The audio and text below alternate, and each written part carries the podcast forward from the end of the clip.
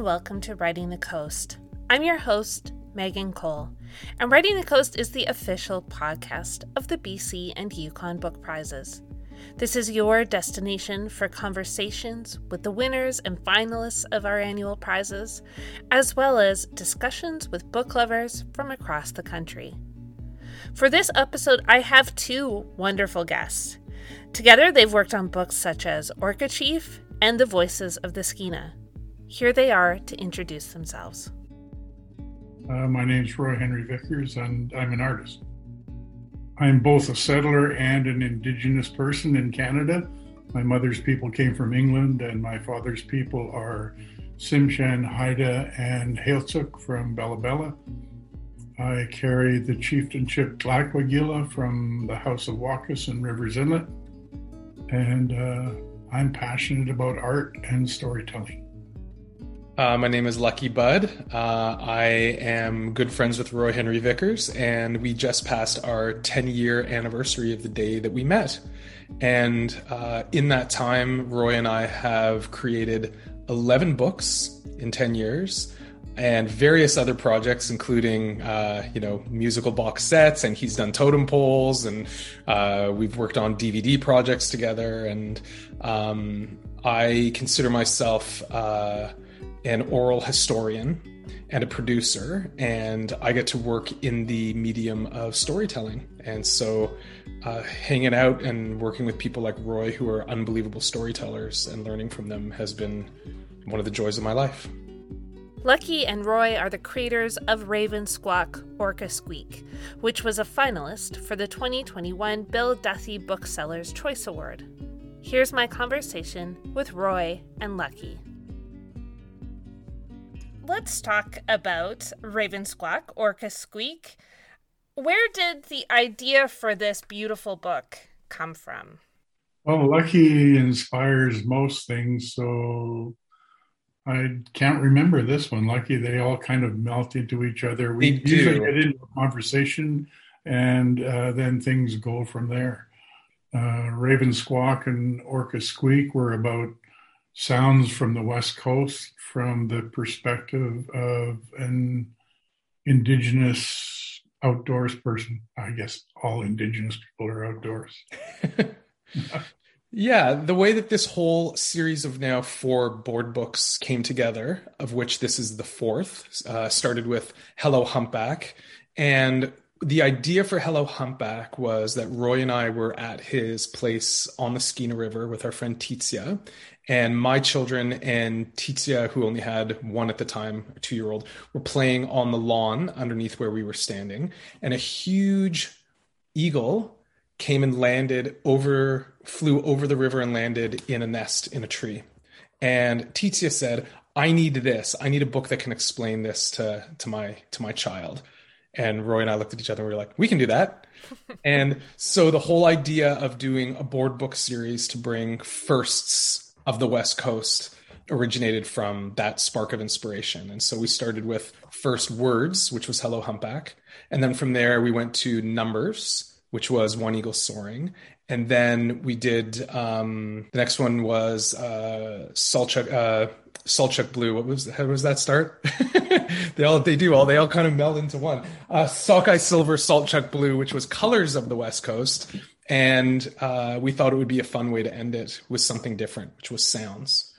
And the way that I remember it starting was I was uh, talking with Roy about the Tsimshian name for eagle. And uh, I could say the word, but Roy will pronounce it better. Uh, Roy? Larskeek? I'm going to put it right back on you. You've said it so many times. Larskeek? You know how it's said. Larskeek.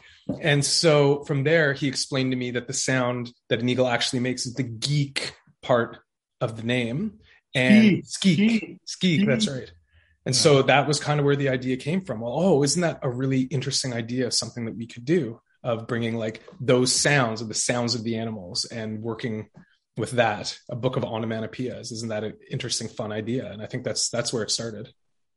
I want to talk a little about, bit about the board book as a, a form for story because it's not i mean it is story the images tell stories and they're not maybe have characters in the same way that story books maybe normally do but what are some of the challenges that the two of you faced when approaching the board book as a as a form for writing stories and engaging with readers that maybe was different than some of the other books you'd worked on?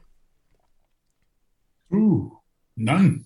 Yeah, I don't think of any uh, challenges to be quite it honest. Didn't, it didn't seem like the board book was any different than any other book, except that the pages were thicker, so little little kids who don't know better can chew on them and and kid handle them. yeah.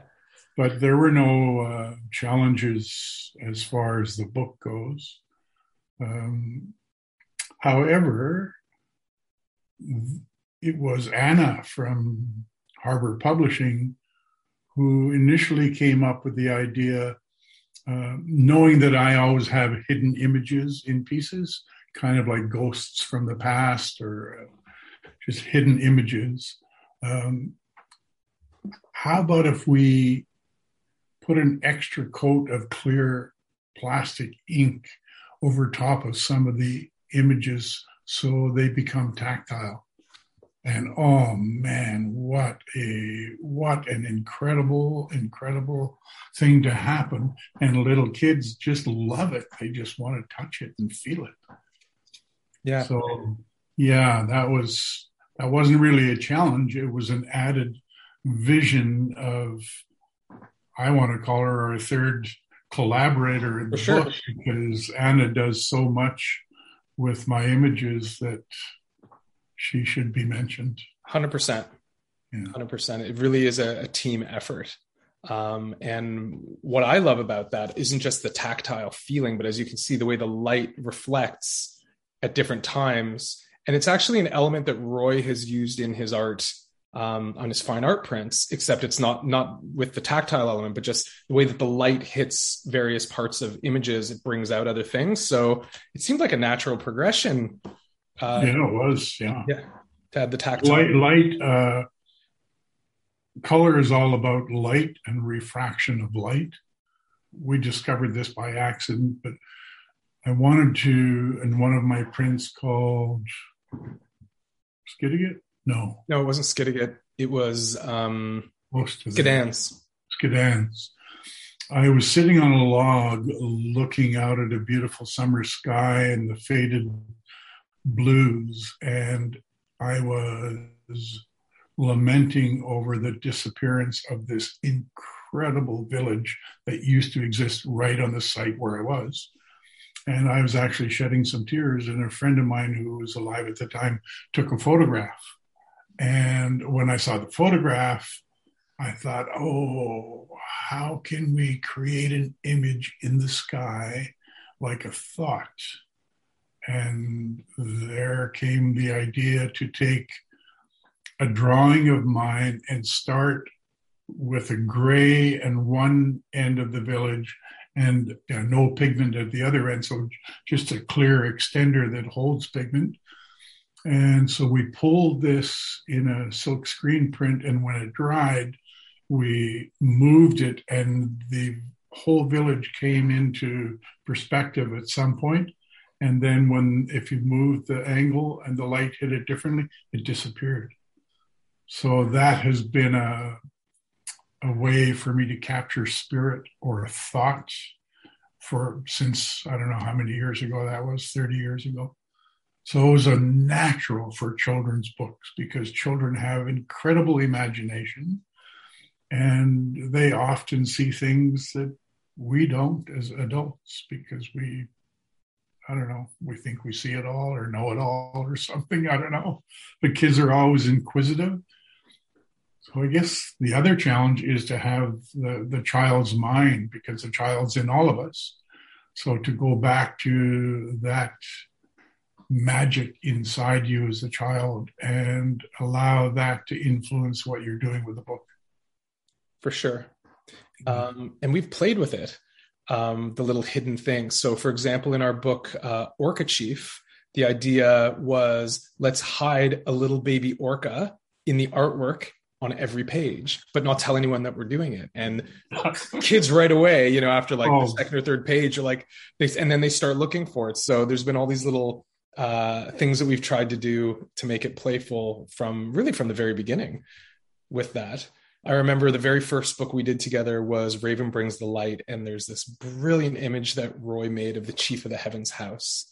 And, and you could look at this image a hundred times and not see this, but if you turn it a certain way, all of a sudden these line drawings and the trees come out, and you can see a dog and you can see faces, and it's so well hidden and so disguised on that page. It's I get goosebumps thinking about it. So we've been playing with that from the beginning. Yeah. And when it was time for us to do Raven Squawk, I remember thinking when the idea came up, you know, so much of Roy's imagery is is so auditory. There's so much movement. There's so many things happening. This is going to be fun. Let's let's think about you know sounds. You know, I mean, so it was just super fun thinking. Okay, so what can we? What images can we use? What ideas are there?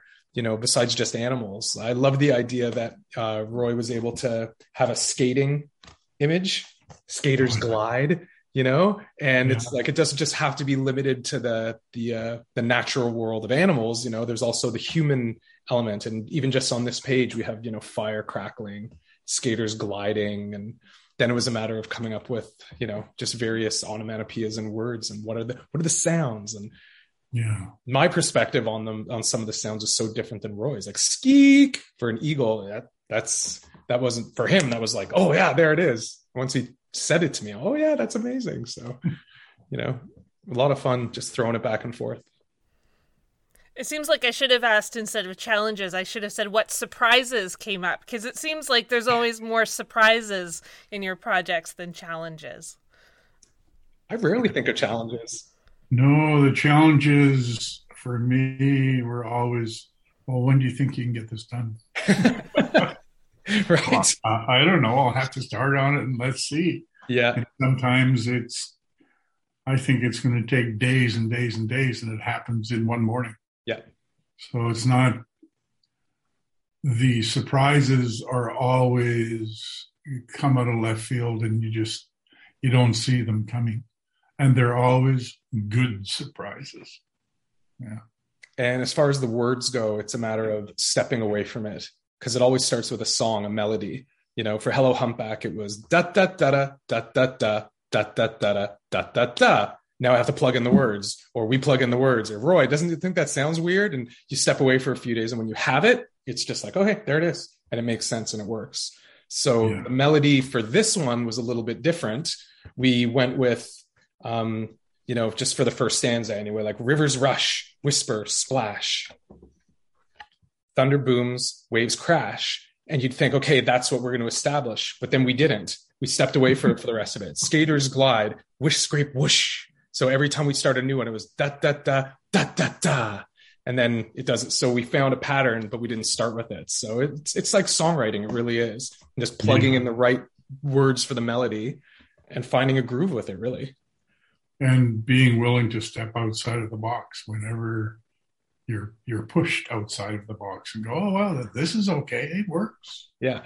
What, what I guess another thing is it's it's about positivity in what we're doing.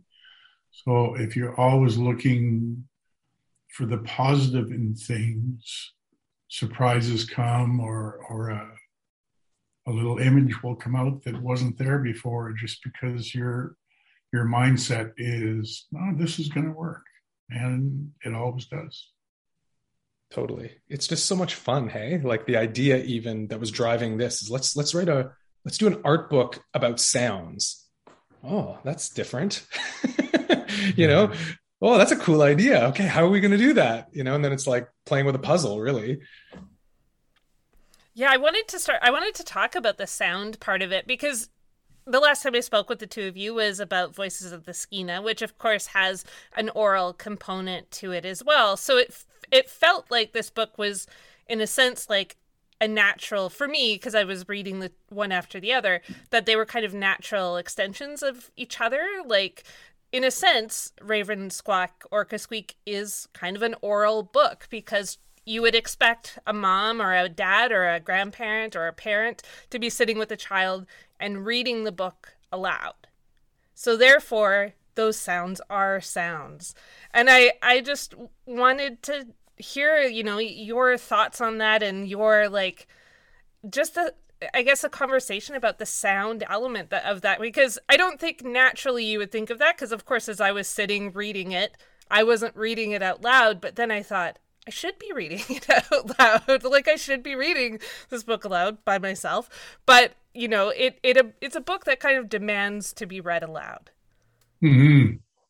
Yeah, and I, when you when you're telling stories as, as a storyteller, it's about a voice, and sometimes your voice will mimic squawk, squawk, raven squawk, and and it is absolutely natural because nature is natural, natural. So it, it's it's all like a an automatic progression of thought. So hearing the animal sounds and then telling the children about the animal sounds and then creating the image that is part of the animals making the sounds. It's a natural natural progression. I'm so excited by this because two ideas have popped into my mind that I haven't thought about in a long time. Right when I met Roy, I just had a baby boy, uh, Levi, and I remember Roy teaching me and talking to me about what happens to babies in the first 18 months of their lives.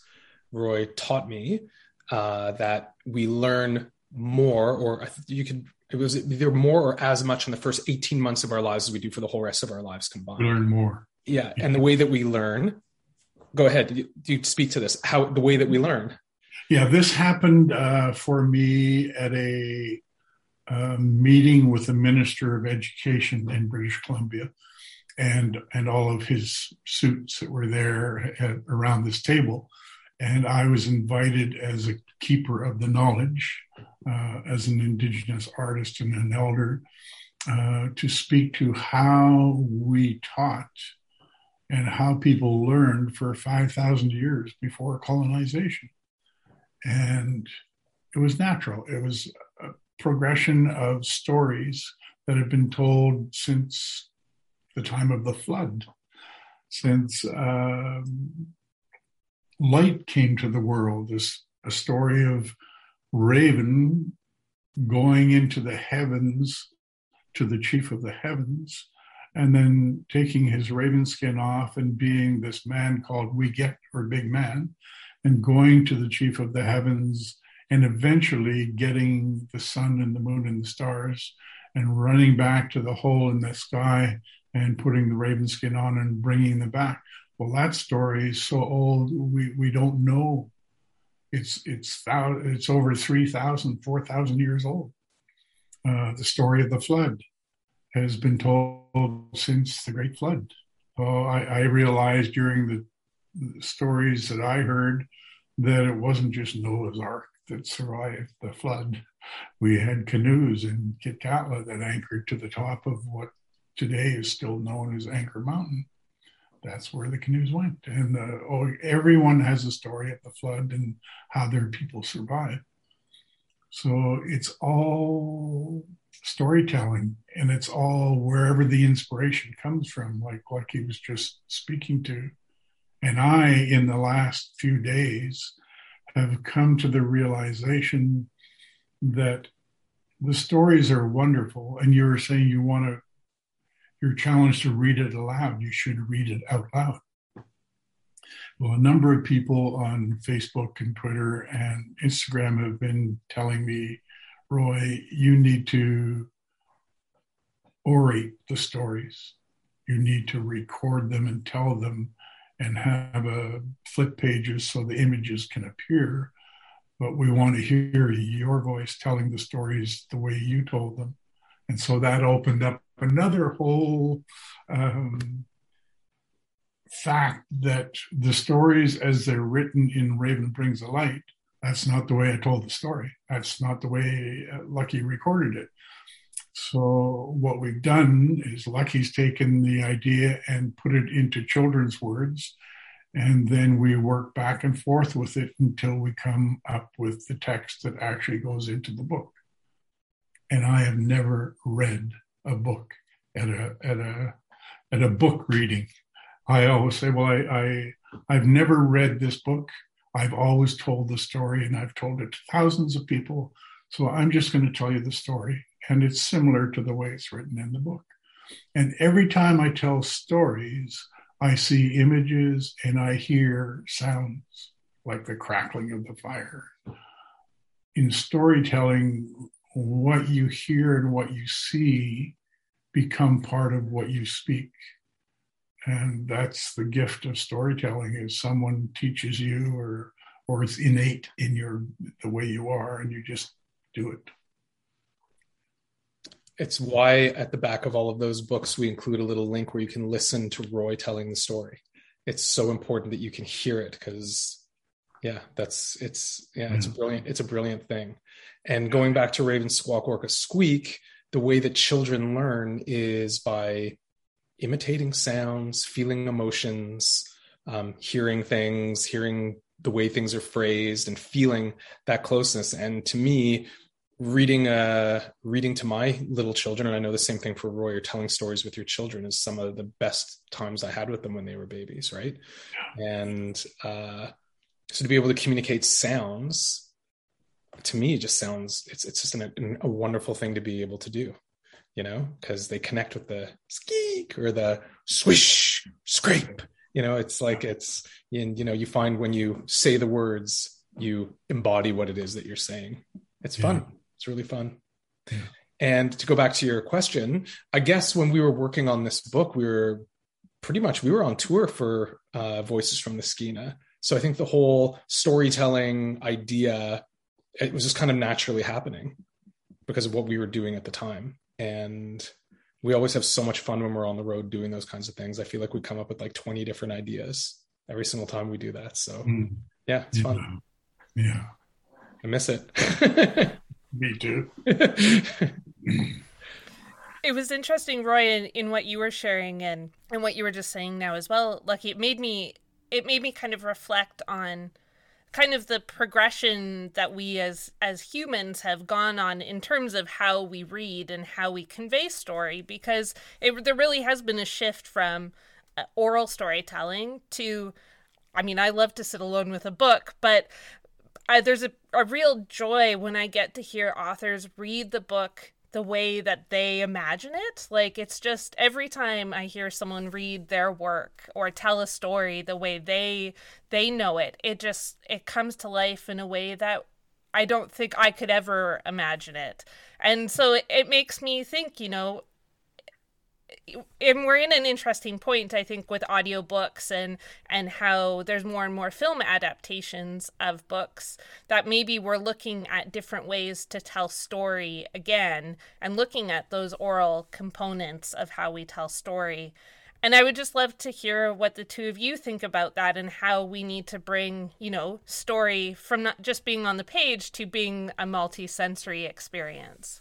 Mm. this is a passion for both of us really yeah, totally. Yeah, I imagine children who can't see. Mm-hmm. So they're not going to see the images. Well, in those board books, there is a way that they can see the images. They can feel the rain. They can feel snow. They can they can touch things, and and people who can't see have extrasensory perception in the tips of their fingers um, also in the way voices come into their ears. And so, yes, I uh, those stories before I became a storyteller, all of those stories I heard from elders who told the stories.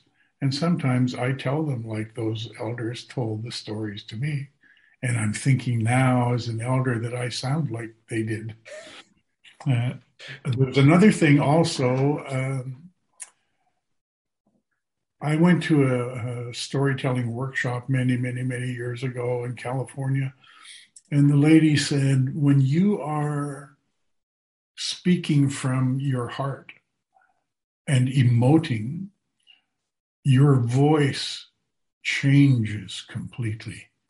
And there's a timbre or a resonance that to me is connected to the truth of what you are saying.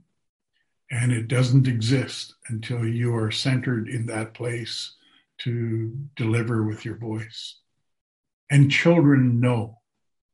You can you can have totally have their concentration on what you're saying or totally not have it. It all depends on how connected you are to telling that story. And I think of all those kids, lucky, holy macro. We went to to Kelowna and spoke to 600 at a time. at a time. Yeah. At a time. Yeah, there was 5,800. end of storytelling, yeah. like there are images that are coming onto the screen, uh, but I'm speaking as well. And at the end of the storytelling, we have a question and answer. Wow. You know, when you do this with adults, they're very slow for people to say, I, I have a question. Not these kids. There's arms up all over the place. And and one girl, I'll never forget her. She was sitting over against the wall at the end of the row of seats, and she was holding her arm up against the wall until she was asked a question. The kids are just totally, totally engrossed in the story, and they want. And what was her question? What's your favorite pie? What's your favorite pie? Best question we were ever asked. Yeah. Yeah. What's your favorite pie? Yeah. yeah.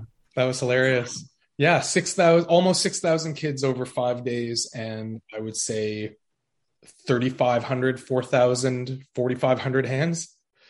You know, it was rare that a, that a hand wasn't up, and I would say that question and answer period was like an hour and a half to two hours each each time. Enthusiastic. And they had to cut it off. Yeah, so much fun. And the poor teacher who was choosing who, who get to ask the question, I thought, oh, you poor lady. Totally. Can we get a microphone in the balcony? Yeah, yeah. that was the best. Um, yeah. Roy and I, from the beginning, our connection was around storytelling. Um, and it's amazing that Harbour Publishing has been so supportive of us, including oral components to our books. If you listen to Voices from the Skeena, you hear the stories in the people's own words. That's an essential component of that book. Um, mm. Again, Raven Brings the Light, Orca Chief, Peace Dancer, Cloud Walker. There's a component, listen to Roy telling the story. Um, that's been huge for us from the very beginning. You know, what is said is so often inseparable from how it is said. Mm. Truly. And we're both, we are both really committed to that. And it comes forth in a lot of our passions. I mean, even the music that Roy and I both love. I mean, what Roy was just uh, describing, if you're doing it with your head or doing it with your heart, is the difference between pop music and the blues. You know, we love the blues. We love those. We love Dylan. We love those storytellers who are completely inseparable from the story that they're telling. Yeah. Yeah. yeah that, that's that's where we're both at, and it's a huge passion for both of us. And the more storytelling we can help bring bring to children, especially, uh, the more they're going to get educated and learn all the facts that are embedded in those stories and the values that are communicated by virtue of those stories. Yeah, it's exciting. It's funny in you talking about music. I was listening to this podcast today, and this uh, the the woman is talking to Phil Collins about writing a breakup song. Right. And uh, Love Hurts, the Emmylou Harris and Gram Parsons version comes on and she kind of says to Phil Collins how corny the lyrics are and he said it's all in how the person sings them because totally. you see them on the page and it's like oh you know love hurts okay but you hear Gram Parsons and Emmylou Harris sing it and it just yeah comes to life it hurts they're living it yeah and that that's another thing with indigenous songs they're all stories they're songs about everything so when the storyteller is not telling the song, then the singers are. And then the dancers are dancing movements that go with the song. So from the time we're little, we're bombarded with all of these stories over and over and over. And some of them are in song, some of them are in dance, some of them are in old person telling you the story. Magical. Yeah. I wanted to talk to uh, to the two of you about music because I know it came up the last time we talked. It has come up a few times today. How much does music play a role in the books that you're writing? I know, like you mentioned, that there was kind of a song to Hello Humpback and a rhythm to um, Raven Squawk, but how often do those two come together while you're creating these books? Many, many. Times. I couldn't even count. It's, yeah, it's all interwoven. It's, it's, uh, yeah.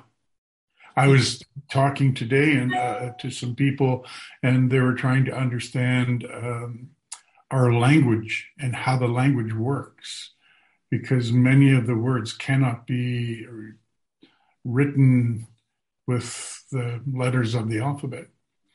And for me, it was like, okay, um, the way we speak in our Tsimshian language is like a song. There's a flow, there's a movement to the to the way people speak. It's amazing to hear old people using the language. And the language spoken in Kitkatla was so beautiful in sing songy that the Haidas called the Tsimshian people people Kil Las Hade, people of the beautiful language. So it's it's music is everywhere. And when you when we're talking, it'll be the words to a song or one word will come up and then a line from a song will come.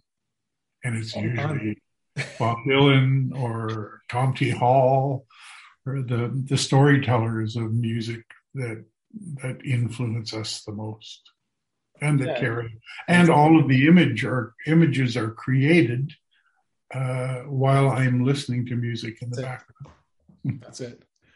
Um, and I remember when we did this last page with nature singing all around, and you know, Roy presented us with all of these gorgeous animals and birds talking about some of the sounds. Well, skeek, skeek, yeah, we have for here up here yeah. for the eagle. Well, is that with a K or is it no? It's skeek, like, and he would like he would enunciate it for us as to how we would do it. And of course, obviously, some of them are you know like honk honk. You know that that's a no brainer. Screech. You know, but you know the way that we were able in Harbour Publishing even was able to you know really you know bring out the sound so that when you read it you feel it um, to get a lot of the intonation of what it should sound like. It's an incredibly musical endeavor right roy? It's like yeah. yeah. And this morning i just wrote a little haiku of I had a cup of coffee that i usually take a picture of out on my deck and the river was singing to me and that was one of the lines in the little haiku was the song of the river always calls me home. There'll be times I'll call Roy. The first question I ask is, "What are you listening to today, buddy?" yeah. It's the musicality is a very important part of it for sure, and especially with the board books because again, we're communicating through um, very few words. You know, Hello Humpback, I think had 40 words. I think this book probably has closer to like 35 or something. So when you're going into that sort of thing, it has to be about a rhythm, it has to be about a melody. It just does. And the image. Of course. Oh, yeah. And of course, the image. the word, the image is the story, or the image That's is it. the word. So you only have to put one word down and then your mind just goes with That's the rest it. of it. Yeah. It's so much fun. Yeah, this was a really fun book to work on. Thanks to Lucky Budd and Roy Henry Vickers for being on the podcast. Lucky and Roy created the board book Raven Squawk, Orca Squeak. If you want to find out more about the BC and Yukon Book Prizes, visit our website, bcyukonbookprizes.com. You can also find us on Instagram, Twitter, and Facebook, where we share news about the winners and finalists, as well as information about upcoming events. Next time on Writing the Coast, you'll hear my conversation with Joanna Lilley. Joanna won the 2021 Borealis Prize, the Commissioner of Yukon Award for Literary Contribution. Thanks for listening to Writing the Coast.